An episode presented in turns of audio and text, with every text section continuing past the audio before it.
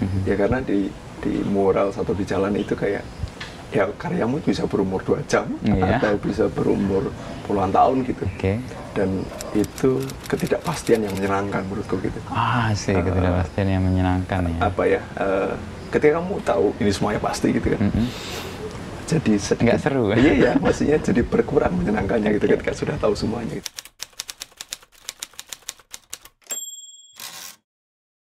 Oke. Sudah Mbak Itun. Sudah aman. Jadi orang tua nih Mas ya. Iya mas. Ada sesuatu yang berubah nggak Mas setelah perjalanan ada anak di tengah Mas Farid sama Mbak Ambar ya? Hmm. Yang berubah Mbak? eh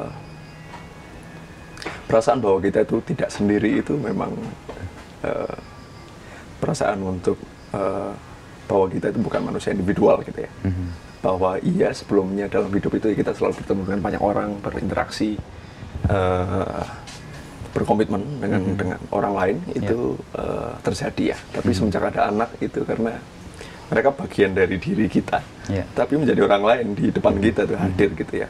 Eh, di satu sisi ini satu tapi di sisi lain ini dua gitu. Lain ya, oke. lain. Jadi kayak ya bahwa kita nggak bisa hidup individual. Itu jelas banget Nyata ketika ya, nyata ketika muncul anak gitu dan itu merubah banget banyak hal gitu ya.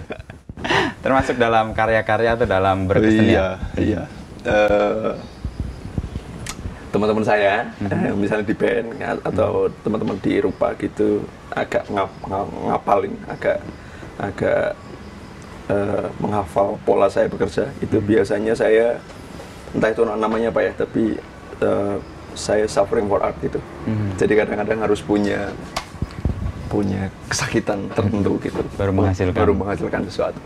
Nah di masa punya anak itu beritanya hanya kebahagiaan saja kan. Terus eh, awal-awal punya anak salah satu statement dari partner saya kerja di band nah, Robi Setiawan kita saya bilang waduh ini Farid bahagia banget nih lagunya jelek nanti pasti gitu. karena dia biasanya ya? nggak gitu gitu Ya karya-karya besar biasanya muncul dari penderitaan kan, atau Iya. dari kesulitan, dari kesusahan itu. Ini Sayang- bahagia. sayangnya saya begitu gitu Hmm. Eh, bukan bukan kemudian saya menyengajakan begitu Iya. tapi ternyata memang dari perjalanan. perjalanannya memang begitu saya biasanya membicarakan hal-hal yang eh, membuat saya merasa terganggu atau atau resah amat sangat gitu Hmm. terus kemudian Muncul kegelisahan. muncul kegelisahan itu dalam karya nah kegelisahan macam apa yang kemudian muncul dari seorang anak yang lucu gitu yang ya Yang begitu kan, ya? kebahagiaan, iya, Iya. iya. nah terus mengelola kebahagiaan menjadi sebuah karya itu juga tantangannya besar Siasatnya gimana mas? Menemukan hal baru pasti. saya sempat apa ya istilahnya sih mas kayak kalau ada eh, ada writer's block ada ada pen- painting block gitu ya eh, agak susah untuk memulai kembali waktu Ah, itu. oke. menulis lirik eh, waktu itu kan prosesnya setelah punya anak kami memproses album baru festivalis. Susah banget gitu. Aduh mau nulis apa ya gitu. Eh, ya akhirnya harus merenung kembali dulu gitu. ini apa sih sebenarnya? Hmm. Eh, tanggung jawab macam apa sih yang Oke. yang ada dalam sebuah anak dan keluarga terus ketakutan macam apa yang muncul Mhm. yang ha- dihadirkan Hadir. oleh Anak. anak, dan keluarga gitu luar biasa ternyata gitu. Akhirnya ketemu juga kegelisahan-kegelisahan. ketemu ya? juga s- sesederhana ini gitu Eh, bagaimana jika mereka tiba-tiba nggak ada hari ini gitu Eh, kita nggak pernah tahu hidup seperti apa terus hari ini saya bahagia bisa jadi besok tiba-tiba terjadi sesuatu yang berdampak pada keluarga kami dan bisa jadi bisa jadi sesuatu yang berat gitu Ya. dan hanya dengan membayangkan saja itu eh, itu kegelapan yang luar biasa yang Ya. yang bahkan lebih pekat daripada kegelapan-kegelapan yang waktu itu eh, apa ya me- mendorong saya untuk membuat karya. Oke. Dalam keluarga Mas Farid mendidik anak atau berkeluarga seperti apa ya? Kayak, kayak seniman itu kan sering membayangkan bagaimana mereka deal ya. Makanya begadang aja sampai jam bukan dini hari jam 6 bahkan. Iya, iya, iya, Lalu iya. membagi waktunya atau setidaknya eh, bagaimana parenting dalam konteks seniman berkaca dari Mas Farid. Kayak hari ini kan bawa Itun ke sini ya, itu Iya. bagian dari itu atau gimana? Iya, eh, kami ini anak, anak pertama Mhm. dan juga istri satu-satunya gitu ya. Jadi saya belum pernah punya pengalaman eh, mendidik anak gitu ini pertama Pasti, kali. ya. Jadi apa pun yang kami lakukan sebenarnya near konsep mas gitu. Walaupun banyak rujukan ya, Ya. bahwa melihat Mas Inu bagaimana me- merawat keluarga. Juga mungkin contoh-contoh yang lain, contoh-contoh spesifik itu bagaimana Ya. seniman Dengan lain atau perupa lain itu kemudian merawat eh, keluarganya atau atau konteks yang benar parenting gitu. Eh, ya tapi akhirnya harus mencoba mencari eh, apa ya cara-cara yang lebih dekat dengan hmm, keseharian kami gitu. Mi- mi- misalnya eh, saya terbiasa kerja malam, Mhm. lalu dengan begitu saya tidak bisa bangun pagi. Yes. Dengan begitu anak juga akhirnya ngikut tidurnya jadi malam banget gitu. Terus bangunnya jadi agak siang. Eh, nah, bagaimana kemudian mengelola hal itu gitu. Oke. Pernah suatu kali kami sempat karena agak risau gitu karena tun Jawa itu tidurnya nggak pernah nggak pernah kasih gitu. selalu larut gitu. Kami pikir kalau ini berlarut-larut nanti mungkin akan berefek ke kesehatan segala macam gitu kan. Nah, kami bawa ke dokter spesialis anak. Ke sana, memastikan. memastikan, oh ini sehat, aman Oke. gitu. Terus tapi tidurnya begini dok gitu. Jawaban dokternya, kami berharap jawaban dokternya juga jawaban yang Valid ya. valid dan medis gitu ya. Jawaban dokternya, bapak ibunya tidurnya jam berapa? Oh jadi berkaca pada. Mereka juga begitu juga gitu. Yang yang larut sih dok, gitu. Kenapa larut? Ya karena saya Hmm. Seniman. eh, saya berupa, saya kerjanya lebih banyak menggunakan waktu malam gitu. Hmm. Nah, ya kemudian nyari strategi untuk untuk eh, ya me- me- me- mendidik anak dengan dengan Situasi yang situasi seperti yang seperti ini, dengan profesi saya, dengan ke keseharian saya gitu. Termasuk hari ini di kantor, saya eh, anak ngikut supaya ibunya bisa melakukan kerja aktivisme di rumah mas. Oke. Cuci baju, ngepel, Oh, aktivisme aktivisme. Bagi kami itu kodenya aktivisme. Bayangan saya itu mau ikut apa gitu sama apa perempuan-perempuan yang pakai Oh. apa shawl gitu. Oh enggak. Itu aktivisme, yang Aktivisme. realis tuh ya. Iya, itu kami sepakat Mhm. kata kuncinya buat kami aktivisme. Aktivisme. Itu ikut bapak aja. Biar ibu aktivisme kan hari Wes. ini. Iya, ya, gitu. Keren banget kalau dibuat di uh, tweet atau di apa. Sementara ibu aktivisme, bapak ngomong anak. Iya. Wah itu keren banget kan Keren orang. gitu, mereka- Bayangannya padahal asa-asa Iya. mbak-mbak. Soal ini mas, apa ber, ber apa berkreasi dan memilih malam dan di situasi yang uh, orang biasanya tidur. Mas Farid sendiri menemukan itu karena apa? Apakah heningnya? Tadi kan Mas sebut ada perlu waktu hening untuk menemukan sesuatu. Atau Eh, karena kebiasaan aja, biasa kerja malam ya malam aja. M- mungkin satu itu dulu ya, eh, terbawa kebiasaan, tapi Mhm. semakin ke sini sebenarnya waktu terbaik untuk me- mungkin begini. Ketika berkarya, Mhm. eh, kan sebenarnya saya keseharian kemudian menyerap banyak data gitu ya, Bersih. menyerap banyak informasi apa yang saya temui, pembicaraan apa hari ini, apa yang kemudian mengganggu saya, apa apa yang muncul di media dan kemudian menarik perhatian saya itu kan selama eh, mulai dari bangun tidur sampai hampir tidur lagi gitu, selalu seperti itu.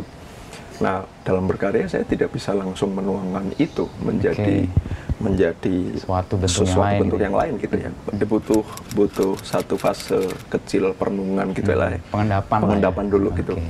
Nah, mengendapkan itu memang menurut saya jadi optimal buat saya ketika saya tidak banyak gangguan. Oke, dan tidak ada gangguan adalah Tidak ada malam. gangguan adalah malam. Tidak ada gangguan tuh artinya bukan berarti tidak ada orang di situ juga. Mhm. tapi eh, anak sudah tidur, Mhm. eh, istri sudah aman, maksudnya eh, sudah kenyang semuanya, Mhm. tidak ada yang mengganggu malam ini sudah tinggal saya dan diri saya, terus kemudian tinggal me- mengingat kembali apa yang kemudian eh, menjadi pengalaman saya hari ini atau pengalaman Ah, saya oke. setahun kemarin, eh, setahun ini atau belakangan ini atau mengingat kembali apa yang terjadi di hari-hari sebelumnya, terus kemudian ini mau diapain ya gitu. Oke, itu malam-malam itu malam-malam berbahaya sebenarnya. kan me- menyerap lalu mengendapkan dan kemudian mau menampilkan menjadi sesuatu yang Ya, lain. ya. Tapi kalau dari aktivitas Mas Farid saya jadi ingat ada filsuf yang mengatakan primo deinde philosophare. Jadi kalau semua sudah aman baru kita bisa berpikir secara filsafat. Enggak. Oh iya iya. Tadi misalnya tadi itu udah istirahat, ibunya sudah tidak ada masalah, sudah Ya, ya. tenang semua, Ya. baru saya berpikir sesuatu yang besar yang nggak lagi terganggu oleh hal-hal yang sifatnya basic gitu ya. Ya. Mungkin itu juga ya bentuk malamnya Betul Mas mas. Farid ambil ya. ya. Tapi pa- para perupa umumnya kayak gitu juga ya?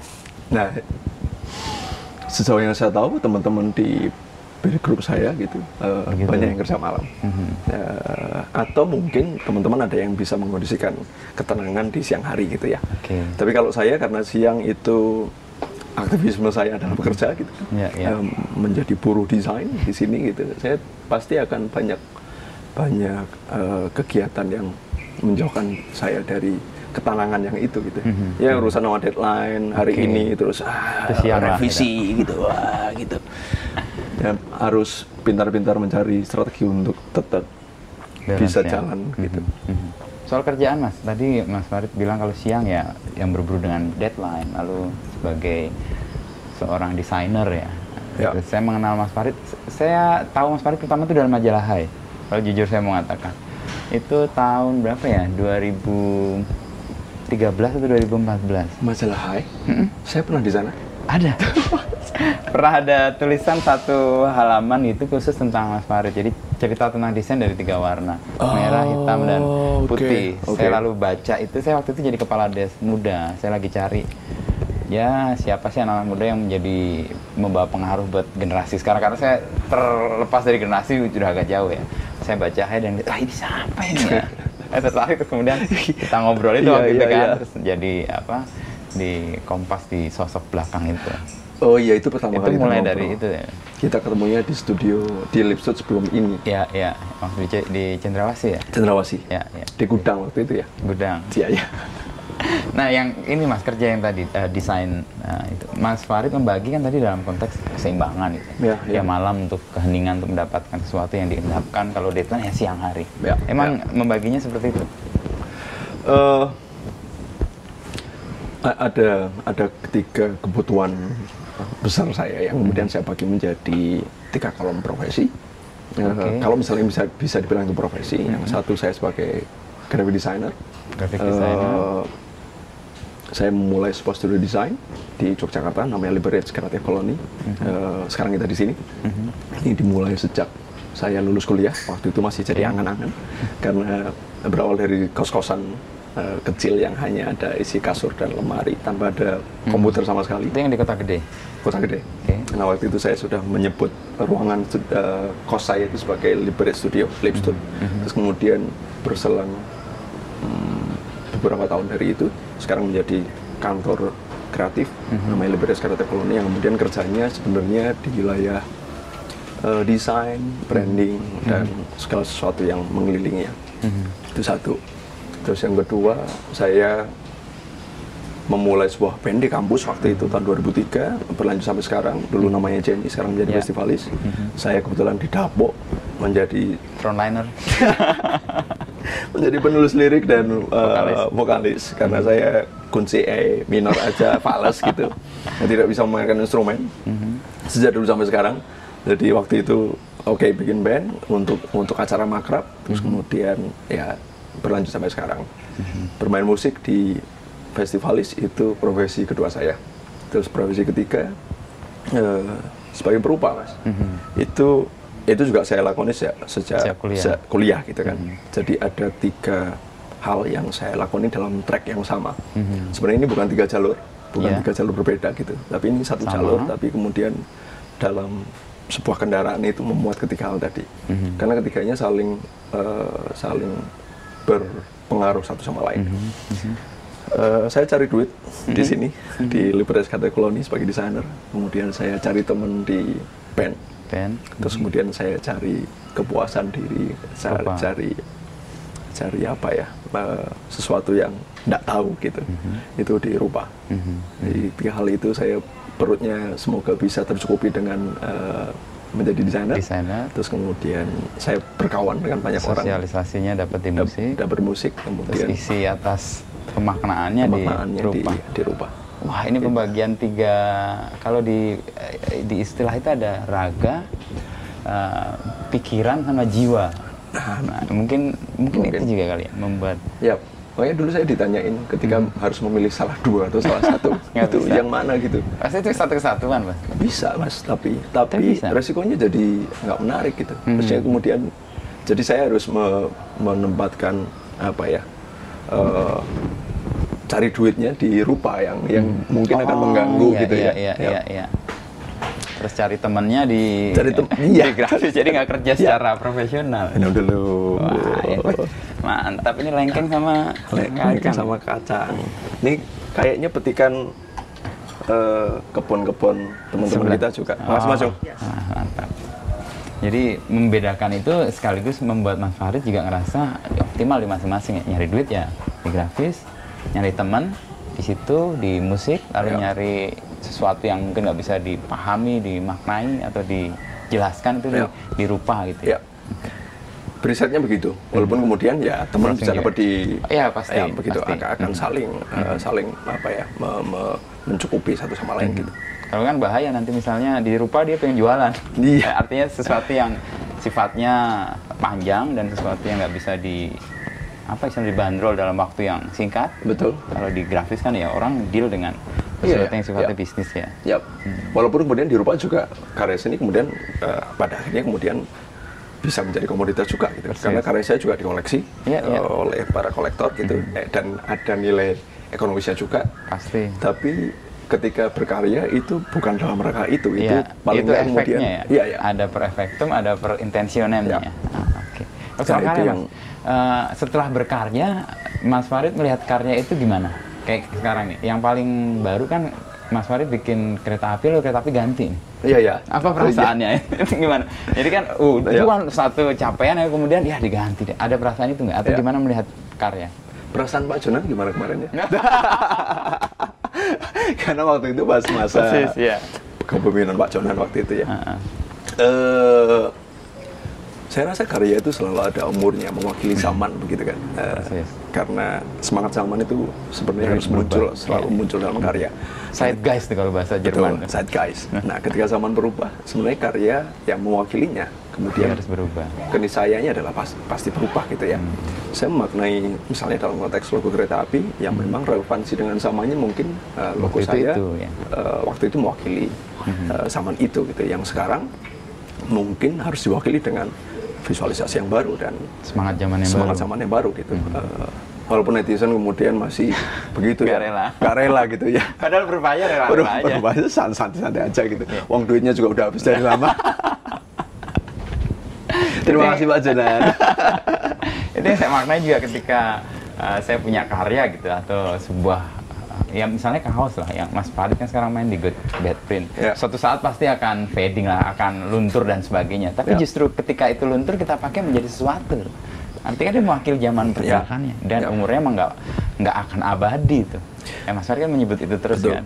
It- itu juga juga kenapa dulu saya suka banget dengan dengan uh, kerja di saya mulai seni rupa di Jalan Mas. Street Oh, art kan. Mhm. street art kemudian agak belakangan kemudian banyak main uh, di tembok mural gitu. Mhm, ya karena di di mural satu di jalan itu kayak ya karyamu bisa berumur dua jam Iya. atau bisa berumur puluhan tahun gitu. Oke. Dan itu ketidakpastian yang menyenangkan menurutku gitu. Ah sih ketidakpastian yang menyenangkan ya. apa ya eh, ketika kamu tahu ini semuanya pasti gitu kan Mhm. Jadi sedikit Nggak seru. iya ya maksudnya jadi berkurang menyenangkannya gitu ketika sudah tahu semuanya gitu. Mhm. hal yang misterius Mhm. yang soft Mhm. baik itu porn baik itu apa gitu kan kadang-kadang lebih lebih menyenangkan gitu. sekarang masih main street art Mas? Eh, kalau literal tidak tidak literal tidak tapi sebenarnya ideologi kerja di jalan itu masih dia ya jalani ya di masih hidup. saya jalani Mhm, mhm. Yang saya masih ingat sih yang tempat sampah itu. Masih banyak yang nggak tahu tulisan. Iya iya iya. Sampah dan tulisan iya, iya. dan sangat keras itu kritik itu. keras banget. Mhm. Dan saya sempat ah, ini eh, layak eh, sebaiknya di, dipublikasikan tidak sih gitu. ya waktu itu sempat berpikir, tapi ya itu Tapi akhirnya terpublikasikan dan Terpublikasikan. orang melihat itu kan. Ya, ya. Dan orang dari tulisan-tulisan itu akhirnya kemudian iki sopo toh iki. Karena itu kuat banget dan menjadi Mas Inu, menurut Mas Inu gimana karya Wah, itu? itu meledak itu menurut saya orang yang mendapatkan pesan itu. Artinya memang benar sampah. Sorry, saya kita nggak menyebut objek ya, tapi Iya, iya. biar orang bayangkan sendiri apa sih Ini apa sih ini? sampah-sampah Itu ya. aja. itu apa? Itu Iya, tahun iya. berapa masih ingat?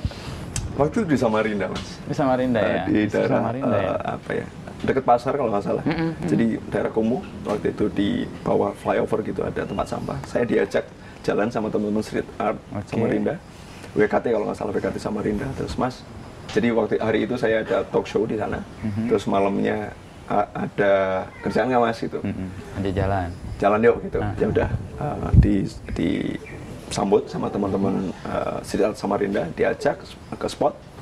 Terus sempat bikin piece barengan kolaborasi. Mm-hmm. terus udah beres nih. Masih sisa nih. Masih nggak nih. ada yang menarik tuh di samping situ gitu. Karena orange lagi kan warna paling kuat gitu. Warna survive atau? Sikat gitu Itu nah dia. itu sebenarnya saya di tahun 2000-an 6, 7, 8 sampai 2010 itu hmm, kerja saya begitu. Hmm, hmm, hmm. Baru setelah itu beralih ke sesuatu yang lain. Eh, iya, eh, 2009 2008 itu ada ada sebuah era di mana sebutannya boom pasar seni rupa. Pembahasan mirip mah. Eh, jadi tiba-tiba dinamika seni rupa di Jogja khususnya waktu itu saya kurang tahu di tempat lain seperti apa itu jadi jadi sangat dinamis banget Oke. banyak sekali pameran Mhm. banyak karya terbeli Ya, ya. waktu itu saya muda dan kemudian eh, akhirnya mau tidak mau menoleh pada gegap gembita itu gitu Mhm. terus kemudian masuk ke ruang-ruang galeri Mhm. terus kemudian mendapatkan pengalaman baru terus ya akhirnya memulai fase barunya di situ gitu Oh, rupa oke. dalam galeri Mhm, mhm. Dan posisi itu sekarang berlanjut sampai sekarang. ini? sekarang berlanjut Mhm. Eh, tidak tidak semata-mata kemudian saya nyemplung situ eh, sepenuhnya gitu Iya. tapi ada khasanah baru yang kemudian muncul di tahun-tahun itu Ah, gitu. oke, oke. Tadi saya tertarik yang saya teringat lagi ketidakpastian yang menyenangkan itu. Eh, hidup sebagai seorang perupa, bayangan saya, saya juga beberapa teman perupa itu kan hidup dalam ketidakpastian sebenarnya. Nggak digaji, kamu bukan PNS, kamu bukan pegawai, karyamu belum tentu dibeli dan sebagainya. Itu gimana bisa meyakinkan eh, orang lain atau orang tua lah setidaknya atau calon istri sebelum sekarang menyantun itu dalam ketidakpastian itu bisa yakin. Eh, seingat saya saya tidak pernah mem- me- apa ya eh, m- meyakinkan orang lain bahwa pilihan hidup saya untuk bersenian atau atau kerja di seni rupa itu akan akan menjamin siapa pun yang kemudian dekat dengan saya gitu. Tapi bahwa saya selalu memastikan pada diri saya bahwa kerja seni rupa ini kemudian membuat saya fulfill gitu, eh, terpenuhi gitu ya. Eh, itu yang selalu saya pastikan terus setiap okay. saat gitu ya. Mm-hmm. Apakah ini memang benar-benar kerja yang saya mau gitu? Mm-hmm. Apakah ini memang memang hal yang memang ingin saya lakoni gitu? Uh, itu yang selalu saya yakinkan buat diri saya sendiri gitu.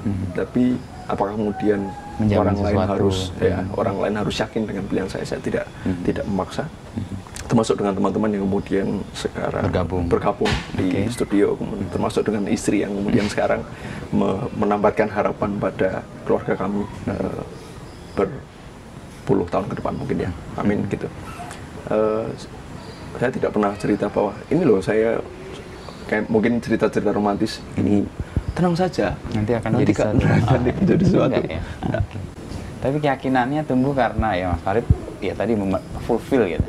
Ya, penuh mas. dengan apa yang dilakukan atau totalitas di dalam bekerja atau menghasilkan karya sehingga itu membuat orang lain oh ini sungguh-sungguh nih gigih nih di sini. Iya eh, apa ya? kan- Karena mungkin hal yang terakhir itu tadi yang fulfillment gitu, Mhm. itu kan hadirnya mungkin belakangan gitu. ya. Ya, ya, ya. Eh, muda perkara eksistensi gitu, maksudnya pengen pengen dikenali orang lain.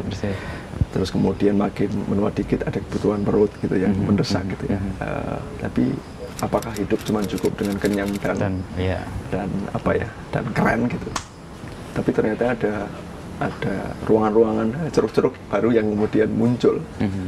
di saat eh, semakin tanda kutip mendewasa gitu Mhm. atau menua lah gitu ya, ya.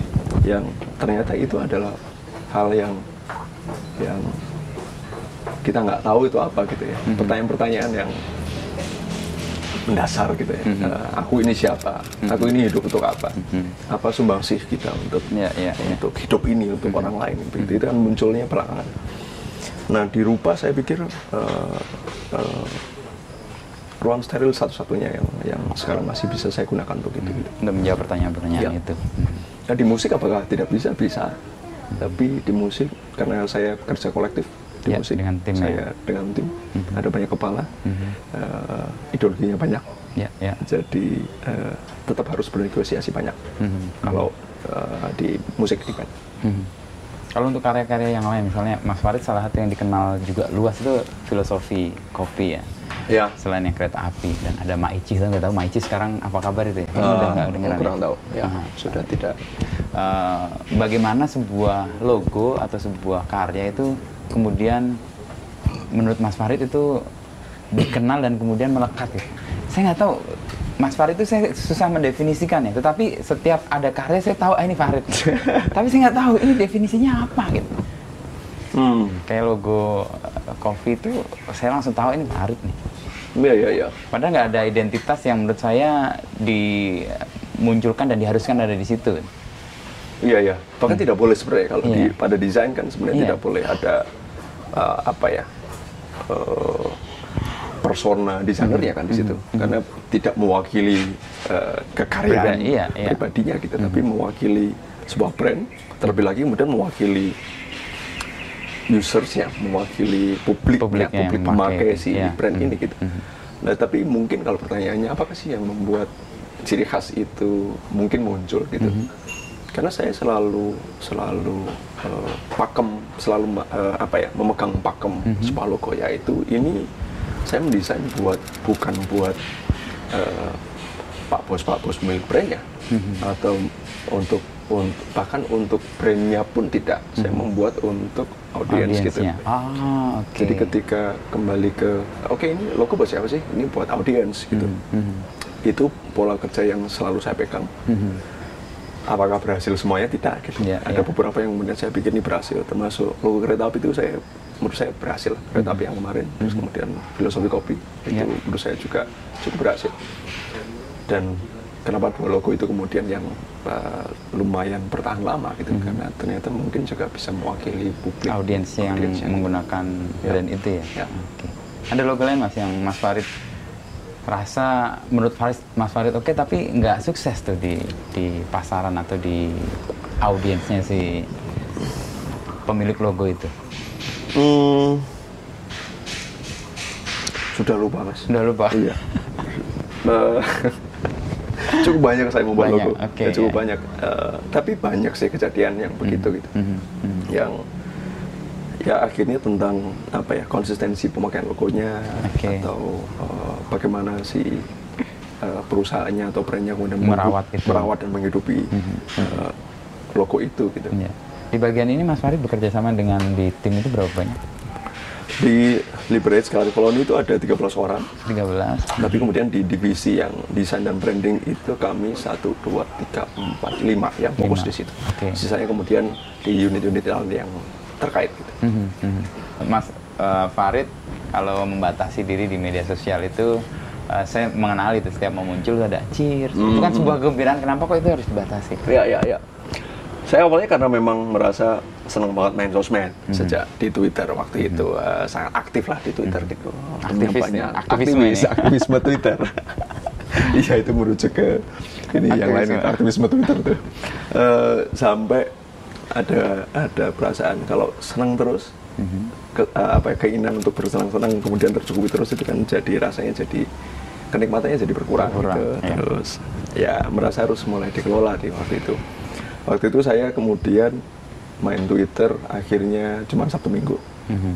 Eh, Sa- Sabtu dini hari jam 0001 itu saya udah mantap dulu Ya, Terus ya. Menunggu juga gitu. saat menunggu juga ya. buka puasa gitu kan. terus kemudian nanti di minggu malam 00. eh, 00 itu sudah selesai lagi. Jadi saya Senin sampai Jumat kemudian off. Pura-pura off. Kadang-kadang masih colongan juga. Eh, lihat-lihat scroll-scroll gitu. Nah sekarang di Instagram pun begitu. Saya pas Instagram ada wah ini happy banget nih ada Hmm, platform sesuatu sosmed ya. yang baru. Visual lagi gitu kan. Cocok banget. cocok banget nih. Posting posting posting posting terus akhirnya jadi nggak ada maknanya juga gitu terus saya mulai batasi nah efeknya buat saya akhirnya jadi tidak semua hal yang saya alami kemudian harus dibagikan Oke. karena siapa sih yang butuh berita dari saya sebenarnya gitu ya. Tapi kalau saya pun pengen membagikan, saya memilih hal-hal yang kemudian saya pikir ini mungkin lain. eh, manfaat buat saya, manfaat buat orang lain. Nah sekarang saya menjalannya seperti itu. Mhm, mhm. Dan hanya Sabtu Minggu sampai sekarang. Sabtu Kalau colongan-colongan itu menyikapinya gimana? Kan masih ada godaan tuh. Eh, Misalnya main eh, Instagram gitu. Emang ini off tapi tiba-tiba kebablasan ini. Karena biasanya urusannya kerjaan mas. Ah, oke. Karena ada beberapa eh, brand yang juga dikelola dengan sosial media gitu. Oh. Ya tetap harus ngakses akhirnya. Mhm, mhm. Tapi kemudian kerangkanya harus jelas. Eh, ini, dalam rangka kerja nih. kerja nih gitu. Ah, Eh, Cari misalnya beberapa referensi juga. Mhm, Bahkan kemudian aku lagi mau lihat isu ini nih gitu. mhm, Dalam rangka kerja gitu. Terus lihat dong di Instagram ada apa gitu. mhm, mhm. Tapi supaya tidak sampai ke keserangan yang berlebih yang sampai lupa gitu. Iya, Makanya iya. saya happy banget waktu itu Instagram ngasih fitur berapa lama kamu sudah eh, main Instagram itu kan Hmm. ada notifikasinya itu. Nah kalau Mas Farid, pandemi ini kan banyak ketidakpastian nih Mas. Mas Farid deal dengan itu gimana? Sampai kemudian menemukan ya udah ini tak jalani. Tadi nggak dapat supaya momentumnya nggak hilang. Eh, tentu saya bingung sih mas di awal, Awal. karena sama seperti banyak Ya. eh, hampir semua orang yang mengalaminya gitu bingung ini harus diapain ya gitu Hmm. Eh, saya ingat saya ingat betul waktu itu awal-awal yang kita lakukan pertama adalah mencoba memahami ini apa Hmm. gitu ya Ya. perbanyak eh, baca perbanyak Feeding dengar ya. gitu feeding supaya kemudian nggak salah ambil keputusan gitu Persis. Eh, langkah berikutnya yang kita ambil waktu itu kemudian eh, kantor kemudian kerja di rumah Mhm. terus band tentu saja tidak melakukan aktivitas di luar ruang Oke. sama sekali stop terus akhirnya eh, kami bersama-sama mendapatkan waktu luang sendiri masing-masing gitu ya karena tidak ada kewajiban untuk Kantor. Eh, nah ketika sendiri itu dengan face yang sebelumnya ya gitu rapat padat gitu Jadi tiba-tiba blong longgar. longgar Iya. banget kan ada harus ngapain ya gitu Mhm, mhm. Eh, a- ada ada slot yang nggak kecukupan gitu Mhm. Eh, biasanya rapat kemudian longgar biasanya berpikir terus kemudian Ini sekarang. di-loss. loss gitu. Eh, dinikmati awalnya. Sama seperti halnya libur gitu ya. Iya, Wah, iya. santai. Ya, tapi kesantaian suwi-suwi yuk meh ngopo ya meh ngopo mau ngapain? Gitu. Nah waktu itu eh, mendapatkan momen perenungan yang panjang kan. Ini ini apa sih sebenarnya gitu. Nah sama seperti yang saya bicarakan tadi ketika sampai ke wilayah perenungan tadi akhirnya banyak hal yang kemudian Masuk. eh, apa ya teringat kembali Mhm. eh, apa yang dialami Dulu. dulu tahun-tahun belakangan atau atau masa-masa yang mungkin kita sudah tidak pernah mengingat kembali sampai ke titik di mana saya ingat sebuah tugas keluarga satu tugas keluarga yang selama ini kemudian tidak pernah saya selesaikan Oh, itu kayak memanggil. memanggil kembali dan mungkin ini saatnya karena sebelumnya saya tidak pernah kenapa sih saya waktu. nggak nggak ada waktu gitu Mhm. Eh, karena ada prioritas lain gitu ya. Oke. Eh, tapi hari ini kemudian Terbuka waktu yang tepat gitu. Eh, ruangnya ada waktunya ada. Dan kesempatannya terbuka lebar hari itu. Terus kemudian saya meniatkan diri untuk melanjutkan tugas itu. Mhm. nyemplung lah terus terakselerasi. Mhm. jadi selama pandemi itu saya memulai mulai nyemplung lagi dalam tugas keluarga ini Em, di bulan pokoknya satu bulan sebelum Idul Adha waktu itu Oke. selama sebulan itu kemudian em, mendedikasikan diri pada tugas itu terus sampai kemudian bisa me- me- memenuhi tugas itu dalam waktu satu setengah bulan dua Oke. bulan Mhm. selesai dan dan ternyata itu ke- ketidakpastian yang menyenangkan itu terjadi di situ gitu yang selama ini tidak pasti terus kemudian eh, menyediakan diri untuk kemudian tetap tetap apa ya tetap merawat hal itu. Terus kemudian sampailah ke titik yang yang kamu cari gitu. Mhm. jadi ceritanya su- supaya ini tidak tidak berpanjang-panjang terterka gitu. Eh, tahun 2009 saya ditugasi oleh bapak saya untuk mencari kuburan simbah saya. Karena kami punya kuburannya tapi tidak ada isinya. Terus pertanyaannya itu? Mbah Siren namanya. Terus Mbah Siren itu di mana gitu. Nah saya mencari sejak 2009 tidak dapat apa-apa Oke. karena mencari terus ada deadline kerjaan mencari terus Lupa ma- lagi. main band gitu-gitu Ya. lupa Tapi kemu- kemudian karena intens di masa pandemi kemarin, eh, hari ini masa pandemi, di bulan apa saya agak lupa. Terus akhirnya saya bisa menemukan eh, Letak kuburnya. eh, Jasad. sebenarnya bukan kuburan, tapi Di mana dia posisi terakhir beliau masih hidup gitu ya. Oke. Hmm. Terus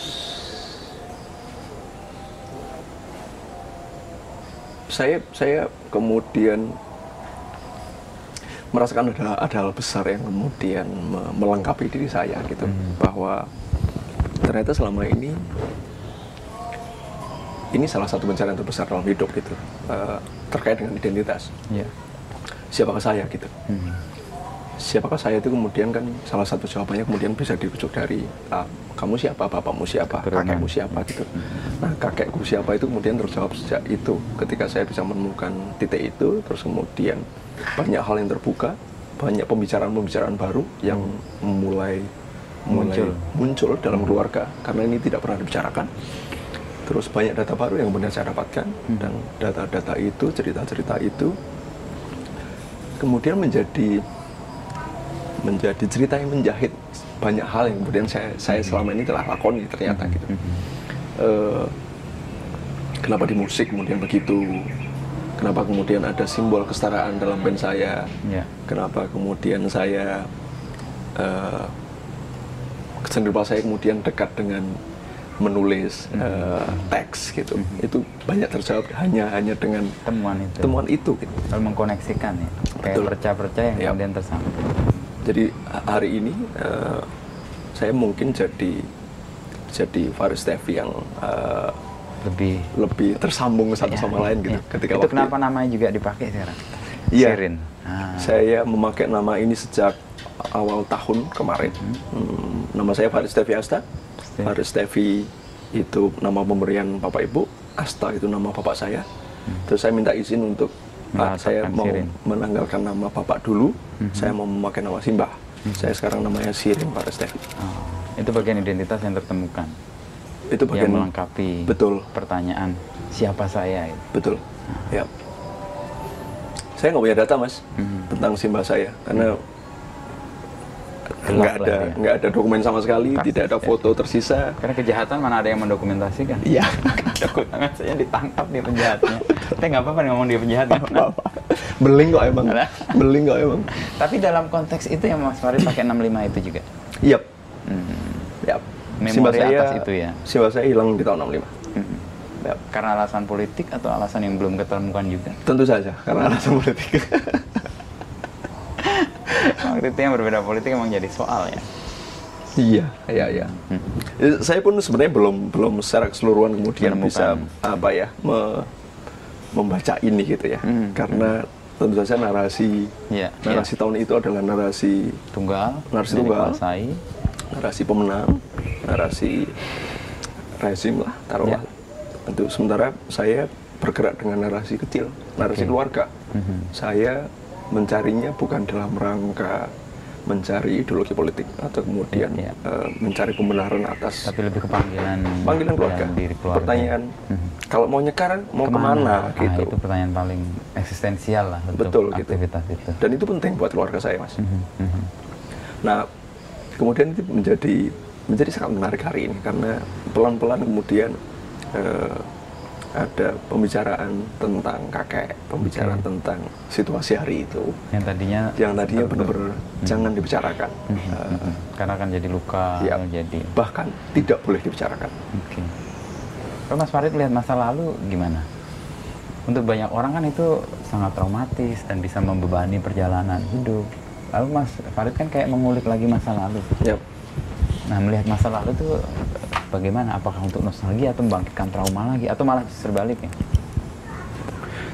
saya pernah dengar ini dari teman, saya lupa Mhm. siapa atau itu pembicaraan eh, pembicaraan tongkrongan gitu yang yang kemudian saya rekam dan saya rasa cocok dengan bagaimana saya melihat masa lalu. Ketika masa depan itu di depan dan masa lalu di belakang, sebenarnya dalam konteks waktu kan kita li- linear kan, Linear, kita ya. nggak bisa mundur gitu. ya. Kita pasti akan maju terus gitu. Mhm. Nah, saya da- dalam kalimat ini kemudian saya persis di situ. Saya berjalan ke depan, Mhm. tapi melihat ke belakang mas, saya jalan mundur. jalan mundur menuju ke depan. Jalan mundur menuju ke depan. Ya. Jadi kalau misalnya eh, depan itu adalah timur, saya sebenarnya berjalan mundur ke timur melihat barat. Ah, oke. Jadi masa lalu itu saya hadapi terus gitu. Tapi saya berjalan mundur. Saya tetap menyaksikan masa lalu saya. Tapi saya saya sadar bahwa saya semakin menjauh dengan itu gitu.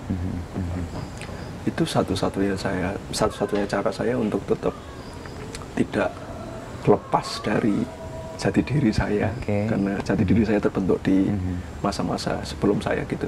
Eh, bukan hanya sejak saya lahir tapi ternyata sejak sebelum sebelumnya dari moyang dari siapa pun yang kemudian eh, ada waktu itu Ya. sampai saya hadir di dunia ini gitu. Supaya tidak terjebak masa lalu terus menerus, gimana menyiasati mas? Kan jalan mengundur untuk ke depan itu sesuatu yang agak kontradiktif sebenarnya. Ya, eh, tahu tujuannya mas di depan. Yang penting tahu tujuan. Ya. Mhm. Jadi kalau tahu tujuannya, punya cita-cita di depan, Mhm. kan ya masa lalu itu men- menarik gitu ya, Mhm. menarik untuk dan kadang-kadang kemudian jadi tricky gitu. Ya. iya, iya. Eh, tapi kalau misalnya saya, kita tahu kita mau ke depan kok gitu, kami tetap akan jalan Iya, ke iya. sana gitu. Itu Tapi malah ada- dipakai sih, untuk jalan ke depan malah ya. Iya, dan saya Ah. pikir kenapa jalan mundur itu kan terus kamu kan nggak bisa lihat Mhm. arahmu kan. Navigasinya itu menurut saya masa lalu tadi gitu. Hmm. Makanya jangan mengulang kesalahan masa lalu itu navigasi. Iya, iya. Itu itu titik bintang ras bintang tertentu yang Mhm. harus kamu ikuti. Eh, jangan mengulang kesalahan masa lalu. Terus kemudian lakukan apa yang pernah dilakukan oleh moyangmu, hal-hal baik yang pernah dilakukan moyangmu itu juga juga navigasi yang lain lagi gitu ya. Mhm, mhm. Eh, terus lihat juga apa yang sudah kamu alami dalam hidup. Oke. Jadi supaya kamu tidak melupakan prosesmu gitu. Mhm. Orang yuk tiba-tiba ini, tiba-tiba. Ya, ada prosesnya ya. Ya. Ketika navigasi itu yang jadi Iya, masalah menuju mungkin ke mana gitu ya. ya navigasi. Kalau untuk tujuan yang panjang kan tadi Mas Farid juga melihat kalau sudah pasti itu ya menjemukan lah. Jadi ketidakpastian itu oke kita harus bersiasat gitu mengambil apa tuntutan yang diminta hari ini untuk kita respon secara tepat gitu ya. Ya. Sampai di mana Mas Farid kemudian melupakan tujuan. Ya gue mau respon hari ini nih. Atau ya udah dalam proses ini nanti tujuan akan tercapai kok ada keyakinan itu. Saya lebih milih yang kedua. Ketika ada ada keyakinan ya, ada Mhm. ada percaya betul nih bahwa eh, kita ingin ke sana gitu. Mhm. Eh, pada pada akhirnya apa yang kita lakukan sehari-hari itu secara nggak sadar atau secara sadar itu sebenarnya situ. dalam rangka itu. Gitu. Mhm, mhm. Eh, selama kita yakin ya apa yang yang dicari gitu ya itu ya pasti akan ada gesek-geseknya Iya, iya, iya. hari-hari ini gitu Mhm, mhm. tapi akan tidak lebih akan jadi nggak menarik kalau misalnya kita berusaha responsif setiap hari seperti apa tapi kita ngerti ini sebenarnya mau ke mana, sih. Ke mana, gitu ya, ya bagian akhirnya dari rubo-rubo gedang jadi jadi mengalir ono apa ya di kodi kabeh di meloni gitu Padahal nggak begitu harusnya. padahal nggak begitu Hanya harusnya. ikan mati ikut arus katanya. sama sampah katanya Tapi ada lele di situ mas. Oh, Airnya iya. nggak ngalir. itu miara lele itu dalam konteks respon juga atas pandemi. Iya, iya. Lumayan saya lihat gede-gede. sudah dipanen Wih. sudah dipanen Panen Sudah lele dibakar dipanen. bersama atau Iya, gimana? iya. Mas Kuncung tadi yang Oh. membuatkan kita teh itu eh, juru Juru rawat juru rawat lele Soal karya yang tulisan nih mas, eh, kan itu kuat banget ya jadi identity ya. Mas Farid meskipun nggak di diklaim bahwa itu identity Farid tapi ngeliat ini pasti orang ah Farid. Orang bikin kayak gini mirip-mirip orangnya ini Farid. Sampai ketemu itu gimana? Sampai kemudian make ini sebagai bagian yang Mas Farid tekuni dan ya ini akhirnya jadi identity itu. Eh, dalam beberapa babak eh, identitas visual saya di kerja seni rupa itu ini, ini bapak yang saya mulai di tahun 2013 2013 Tuh, ya. 2013 saya pameran di Bali waktu itu di Kendra Gallery pameran tunggal. Mhm. era sebelumnya saya eh, tidak memainkan banyak teks.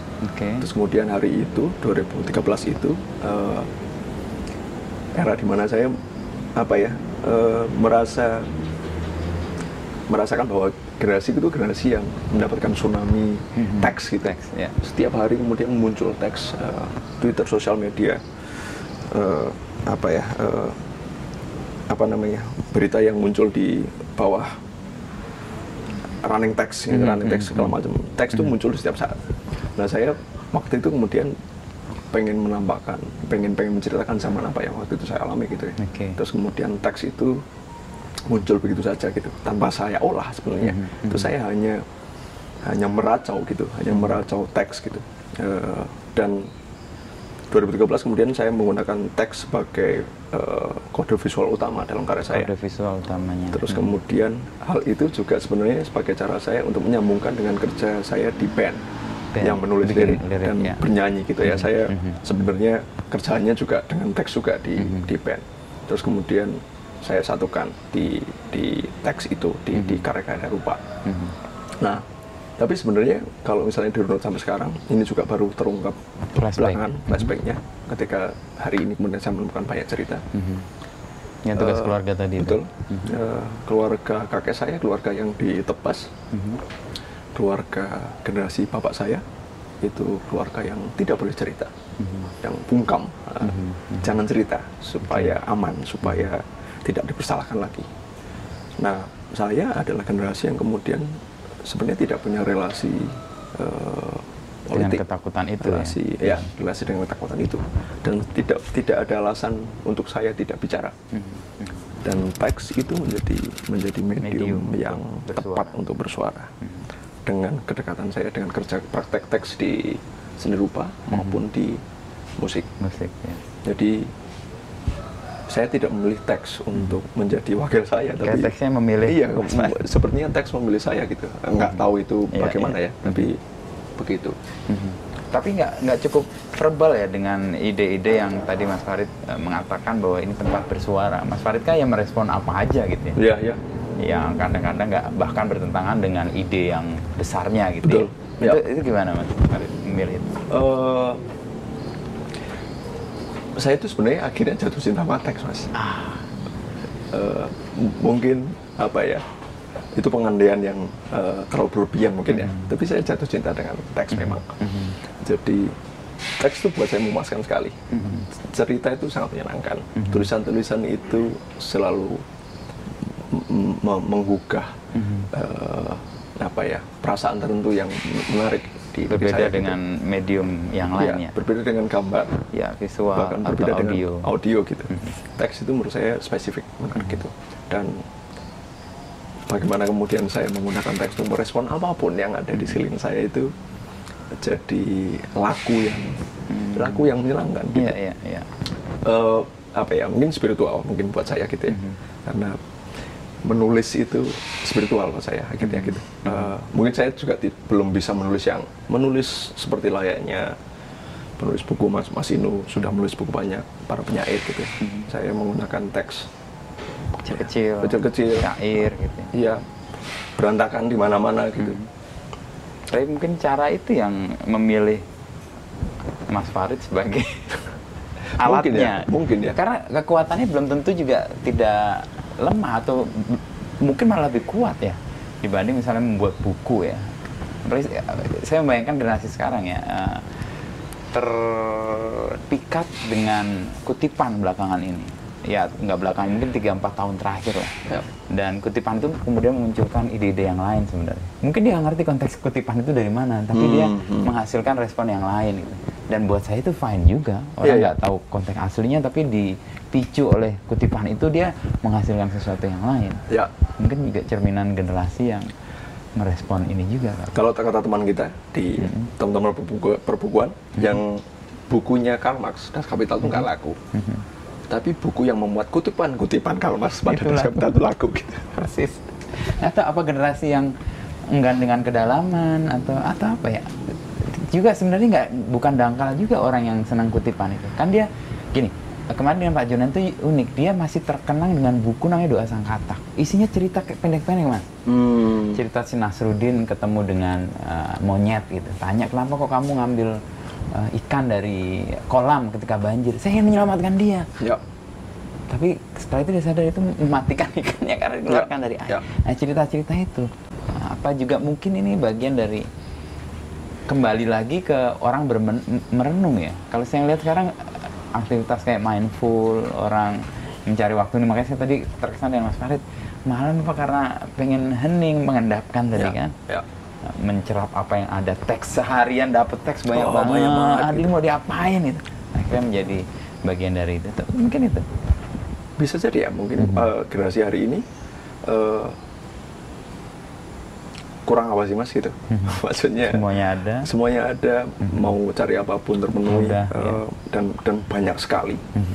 Eh, melep-melep gitu ya, eh, sampai ke bibir, Meluap-luap, ya. meluap-luap gitu, sampai tumpah-tumpah gitu. Mhm. Eh, jadi strategi kutipan atau potongan-potongan pendek itu eh, mungkin jadi menarik untuk generasi ini gitu ya, Mhm. yang bisa dengan segera menangkap sebuah konteks besar, walaupun eh, harus dirangkum dan dimampatkan menjadi Hmm, satu menjadi kutipan. frasa, menjadi kutipan gitu. Dan tentu saja itu kan ada ada uh, resikonya ya gitu. Mhm. Artinya konteks besarnya mungkin, Mungkin akan hilang. hilang atau kemudian uh, relasi dengan konteks-konteks yang lain kemudian juga akan lepas gitu ya. Mhm. Tapi setidaknya kemudian bisa mengasup Iya. hal itu segera ditangkap segera ditangkap atau gitu. malah bisa jadi diperkaya loh artinya Ya. ego orang-orang yang mengatakan bahwa itu dangkal karena dia ngerasa yang benar cuman yang ada di situ tapi kalau dia berrelasi dengan sesuatu yang lain bisa jadi dia menemukan kekayaan yang baru dari kutipan Ya. yang pada konteksnya mungkin itu tapi di konteks sekarang lebih kuat gitu Ya. Saya memproduksi banyak kutipan yang Nah, ya. tiba-tiba gitu ya. ya mungkin Mas Inu eh, ini ya maksudnya eh, memantau gitu ya. Mhm. Eh, biasanya saya munculnya dengan teks-teks pendek gitu ya. iya. Yang eh, ya, kadang-kadang kacau, Mhm. lebih banyak kacaunya daripada Benernya. benernya gitu. tapi saya banyak terlekat sih terlekat dalam arti terkoneksi ya Hmm. dengan kutipan-kutipan yang Mas Farid pilih tadi Yang mana, Mas? ke sini belakang lihat yang kutipan yang Hidup itu sederhana. ya, yang Joko Pinurbo yang Mas Farid bikin iman imun dan sebagainya Ya. Kalau ini yang orang miskin dilarang mabuk tadi saya baru- lihat itu kuat banget itu teks itu saya bikin tulisan itu tiga tahun lalu kali pas Yuki rilis Rilis ya? Libertaria itu Ya. saya udah terkesan dengan teks itu mas. Saya tulisan. Sekarang menemukan bentuk yang baru. Mungkin konteksnya orang nggak dapet ya tapi itu mewakili dan direspon orang sekarang jadi sesuatu yang lain. Makanya hidup lagi kan? Ah, ya. itu yang saya maksud. Eh, generasi yang merasa bahwa "Ah, ini generasi dangkal mungkin juga salah juga. Oh ini menemukan kebaruannya loh. Mungkin kedalaman yang lain yang kita nggak paham atau generasi Iya, iya, iya. Eh, saya pernah bikin satu eh, tulisan Mhm. tentang eh, apa ya, bagaimana antar generasi memahami satu sama lain. Mhm. Eh, eh, yang tua, yang tua selalu akan bilang yang muda itu bodoh. Mhm. Yang muda selalu akan bilang yang tua itu kolot. ya Yang tidak berumur, yang tua dan yang muda itu mati. Yang kolot dan yang muda itu mati. Mhm. Eh, jadi sebenarnya kayak apa ya? Karena karena saya juga berada di posisi itu gitu Mhm. kadang-kadang. Kategorisasi kategorisasi Iya, itu membuat itu menjemukan gitu Iya. ya. sementara sementara yang tidak menganggap tua dan muda itu menjadi suatu yang eh, terlalu penting untuk dibicarakan. Mhm, mhm. Kan hari ini saja gitu sama seperti tadi kita sempat bicarakan Ngobrol. tentang Mas Butet gitu ya. Mhm. Ya sing biyen ya biyen, saiki meh ngopo gitu kan. Mhm, mhm. Ya hari ini kamu mau menjadi tua atau menjadi muda gitu atau kamu menjadi tidak berumur Mhm. Dan bagaimana kemudian karyamu kemudian punya relevansi pada situasi, hari ini itu yang Mhm. lebih lebih Mhm. penting menurut Iya, saya. iya. Nah, ketika teks itu relevan hari ini, kutipan itu relevan hari ini, ya saya akan lakukan itu. Mhm. Dan mungkin ini tidak akan relevan lagi nanti di ya uh, lima tahun ke depan, 10 tahun ke depan, saya, dan saya harus menemukan bentuk yang lain ya ya untuk untuk, untuk tetap bisa berkarya dan menyatakan diri gitu. Mas Farid menemukan sebuah karya menjadi relevan buat publiknya itu dengan cara apa? Engagementnya tinggi mas. Wah, Ah, enggak, enggak, enggak. itu Instagram banget itu kategori ini apa Eh. namanya itu eh, marketing gitu. Iya. Saya tidak mau tidak berusaha untuk untuk mewakili orang lain gitu. Mhm. Eh, itu jadi tugas berat yang eh, saya yakin saya tidak mampu di situ. Mhm. Tapi versi yang paling mudah saya lakukan adalah saya mewakili apa yang saya rasakan, Oke, kegelisahan itu. kegelisahan yang saya rasakan gitu. Dan saya berasumsi minimal ada satu orang lain yang mungkin merasakan hal sama dengan saya Ah, dan oke. keterwakilan itu kemudian minimal kemudian terjadi di satu orang lain gitu Mhm. dan ketika itu ter duplikasi. Maksudnya ternyata ada satu, ada dua, ada tiga, ada ribuan orang Yang yang, sama. atau Ya. terkonek. Ya, ya sudah gitu.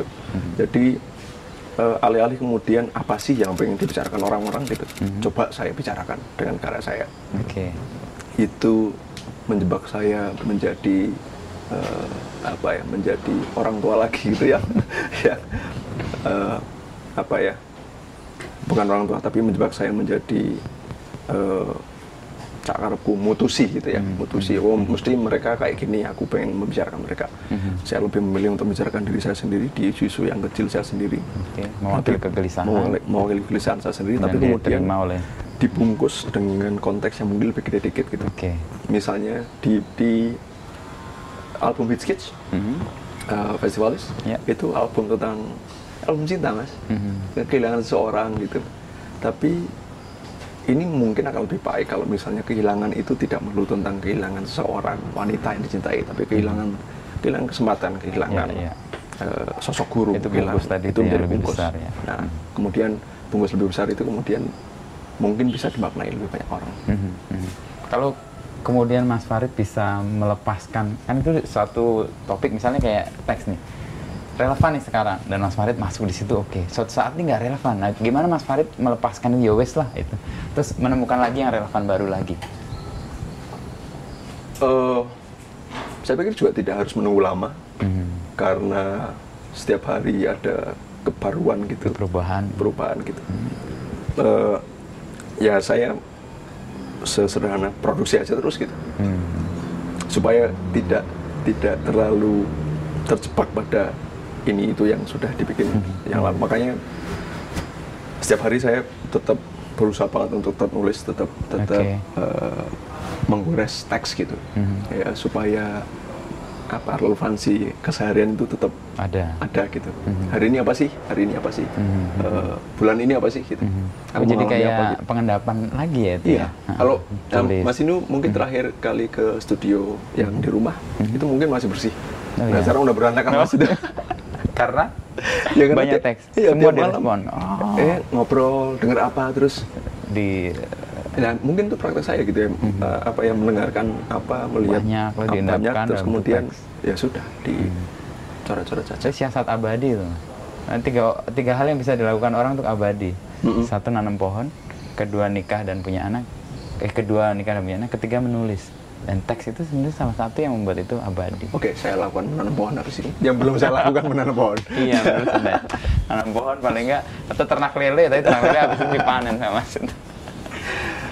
Iya. Dalam hidup Mas Farid apa yang belum tercapai atau sesuatu yang ingin diwujudkan tapi belum dan sekarang lagi dirintis? Eh, ingin jadi guru mas? Guru, dosen atau guru lebih spesifik? Eh, apa pun itu. Eh, mengajar ya? mengajar tapi Oke, saya- saya lebih pengen mengajar. mengajar Oke. ya walaupun hari ini tipis-tipis terjadi lah ya Oke, Eh, ya, ada kegiatan. ya, kegiatan apalah eh, webinar Mhm, eh, talk show bla bla bla bla. Atau atau ada ada beberapa eh, beberapa kali mentoring masalah misal personal branding atau desain gitu. Tapi buat saya mengabdikan diri sebagai guru men- mengabdikan sisa hidup sebagai guru pengajar itu eh, masa tua yang saya impikan. Hmm. Itu dirintis untuk itu mas? pelan-pelan mas. Pelan-pelan. Pelan-pelan Karena ada syarat-syarat yang nyebalin juga sih jadi pengajar itu dosen misalnya harus punya ijazah A, ijazah B. ya. atau bikin sekolah sendiri Nah, bisa jadi. Kita menjadi guru kan artinya ada murid kan. Dan menjadi murid kan yang percaya dengan siapa yang akan mengajar kan. ya Bahwa negara mudah mensertifikasi terusan Iya, iya, iya. itu mengajar. ya Kenapa membayangkan itu mas? Ada kenikmatan tertentu atau ke kesukaan tertentu? Eh,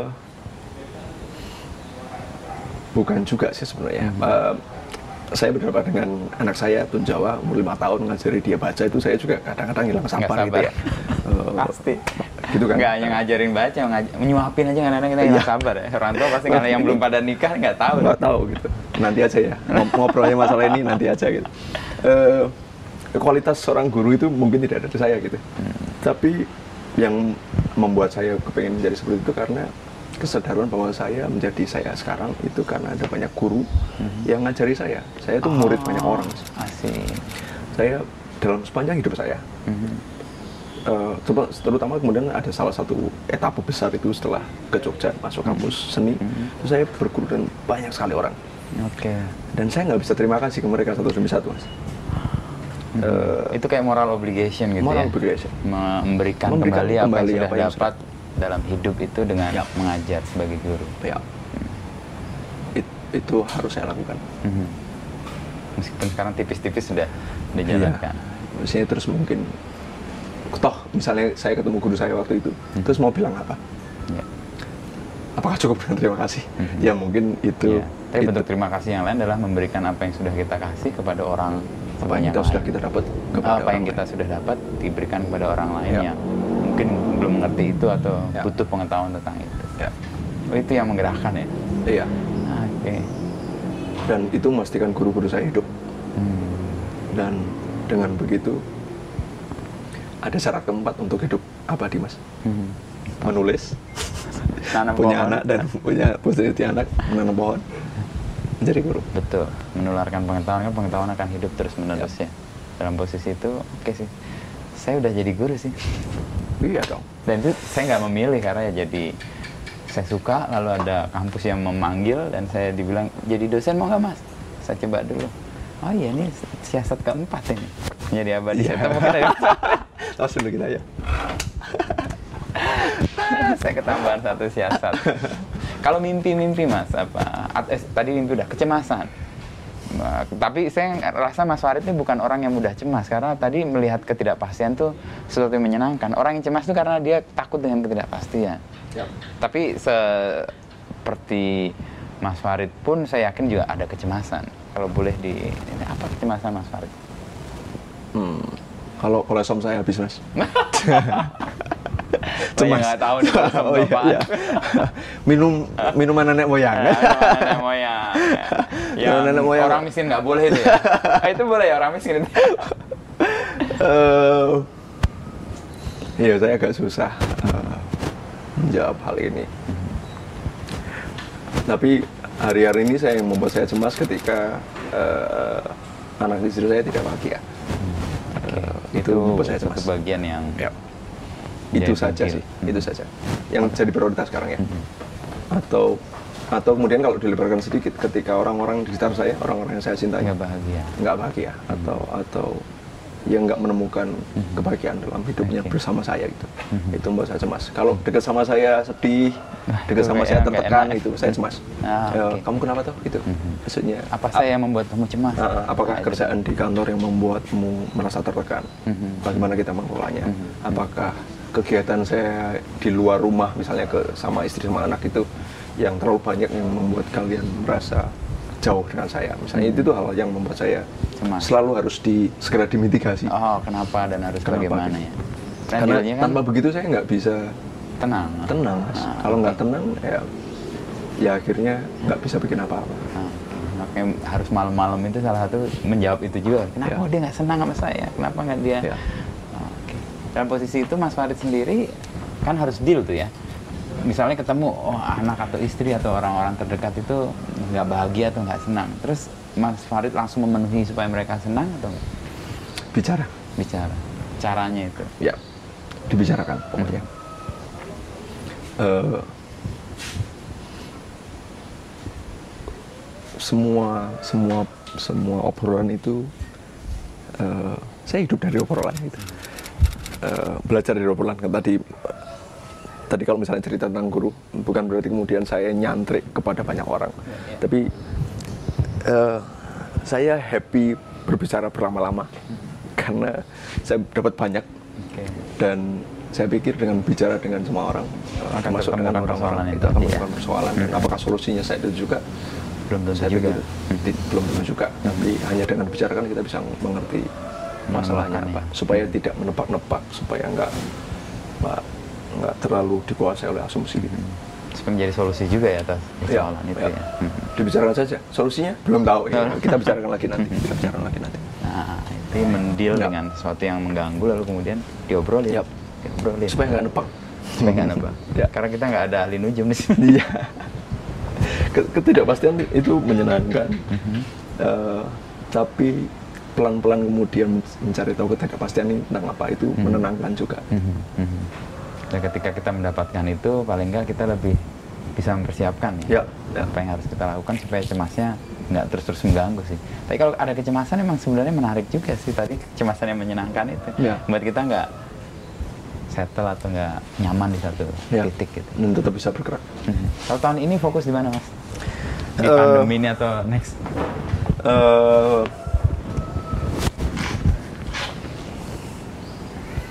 tahun ini saya sepertinya tidak mau berkeputusan apa pun gitu. Oke. Eh, saya lebih banyak me- me- menaikkan eh, antena gitu ya. Mhm. Eh, Oh mau ini ya, Ya, ya. mengenal apa yang harus mengenal dan dan membangun, membangun kesadaran baru atas hidup gitu. Mhm. Jadi mungkin kalau misalnya ini dalam konteks kurun waktu mungkin tahun depan saya mungkin baru akan mengelola ini Sesuatu. menjadi apa gitu. Mhm. Tapi sejauh ini yang jadi kerentak jadi apa ya eh, dorongan kecil dalam hati seni rupa. Mas. Seni rupa. Ya. Mhm. Ini karena tahun lalu tahun ini album Festivalis yang baru sudah rilis, Mhm. jadi harusnya tahun-tahun ini di Festivalis agak lebih sedikit longgar. Lalu di rupa. lalu dirubah dan Liberate Karate Colony tahun 2012 tahun depan akan su- sudah akan mulai mu- eh, masuk ke level baru kemandirian teman-teman generasi yang baru. Mhm, Eh, jadi saya bisa lebih fokus ke studio seni rupa dan kerja-kerja seni rupa. Kalau kesadaran baru yang dapat selama pandemi apa? Eh, kalau kalau kita aware kalau kita sadar penuh dengan diri kita kita tidak berkekurangan sama sekali. Mhm. Eh, pandemi ini kita mm, nggak ada pemasukan, tidak ada pertemuan, Betul. tidak ada forum-forum besar yang menyenangkan gitu. Tapi dalam kesendirian pun ketika kita tahu kita butuhnya apa, ya akhirnya tercukupi dengan semuanya. Mhm. Ternyata kebutuhan, misalnya saya kebutuhannya, ternyata kebutuhan saya adalah siarah. Mhm. Ternyata kebutuhan saya adalah pulang ke orang tua. Tua. Itu ternyata juga juga Menyenangkan memenuhi ya. gitu Iya, ya. memenuhi kebutuhan Ya. juga. Mhm. Jadi selama selama kita aware, sama kita sadar dengan diri kita sendiri, sebenarnya kita tidak akan pernah merasa kekurangan apa pun. Mhm. Itu Wah, yang di pandemi. yang dapat. Wah ini mindful banget ini. Dalam konteks itu berkesadaran itu penting banget sih dan pandemi memang membawa kita ke situ ya. Saya sendiri juga menyadari sih kebutuhan saya ternyata nggak banyak amat. Dan dengan apa yang terbatas itu malah mengembirakan loh Iya, kadang-kadang. iya. Yang Iya. punya keterbatasan itu jadi merasa ya oke kita deal dengan yang terbatas itu. Justru kalau Hmm. berlebihan merasa kayak kurang terus itu ya. Iya. Terus ini buat apa sih semuanya? kalau baru sedikit kan masa ini buat ini buat ini udah cukup itu oke itu aja sih mas Farid obrolan kita cukup panjang dan mudah-mudahan memberikan manfaat buat penonton atau youtuber lah hai guys gitu. Iya, ese. Ini yang susah yang edit. Ah, iya biar aja tukang editnya ada dua ini Terima kasih ya, Mas, ini iya. ya, saya untuk terima kasih karena punya tadi satu kesadaran baru soal siasat abadi itu ternyata iya jadi guru satu Ya. sama soal yang terakhir itu tadi makanya saya lama nih bener ya ternyata kita nggak berkekurangan kalau kita sadar betul bahwa kebutuhan kita emang ya tadi Mas Farid menemukan bersiara kembali ke keluarga. Itu kan kebutuhan yang basic banget, itu Ya. siapa kita asal usulnya Ya. lalu siapa kita terlekat dengan lingkungan terdekat. Itu ternyata yang menghidupi kita yang Ya. merasa kita cukup. Apa pun kalau itu nggak ada kan kosong. Ya sama membagi fase tadi Mas Farid menemukan yang relevan itu menarik buat saya ya kita tidak ber- berasumsi bahwa ini selalu relevan tapi kita connect terus dengan apa yang terjadi Ya. itu kan bagian menemukan relevansinya ya kalau udah nggak relevan ya sudah lah Ya jangan sudah. tangisi Ya, atau bikin jangan lagi lah, gitu. bikin lagi lah relevan. relevan Ya. lagi kalau nggak relevan lagi ya sudah Jangan lemah lah. Gitu. Sama Hanya- satu lagi yang terakhir. apa? Habis ini kita bikin eh, artis on demand beginu pada Sevi ketidakpastian yang menyenangkan. Ah, itu mudah-mudahan kita buat nanti dan segera. Saya utang banyak di sini. Oh, gitu. Utang budi banyak karena tulisan itu jadi orang terlekat dan melihat ah ini Mas Farid ya, oh, langsung loh. Itu heran saya. Eh, saya pakai baju, pakai apa itu orang "Ah, Farid ya. Ditanyain dibayar berapa Pak Farid? Mas Farid kan eh, model kayak petani kan ini berupa agraris. Eh Mas Farid itu Jogja lantai dua ya? Saya Gunung Kidul. Nah, iya. Gunung Kidul. Makanya tinggal di sini juga kan. Ini kayak lantai, Lantai dua juga dua, kan, gitu. lebih tinggi. ya, gitu Mas Farid. Terima kasih, Mas ketemu lain waktu dan senang sekali.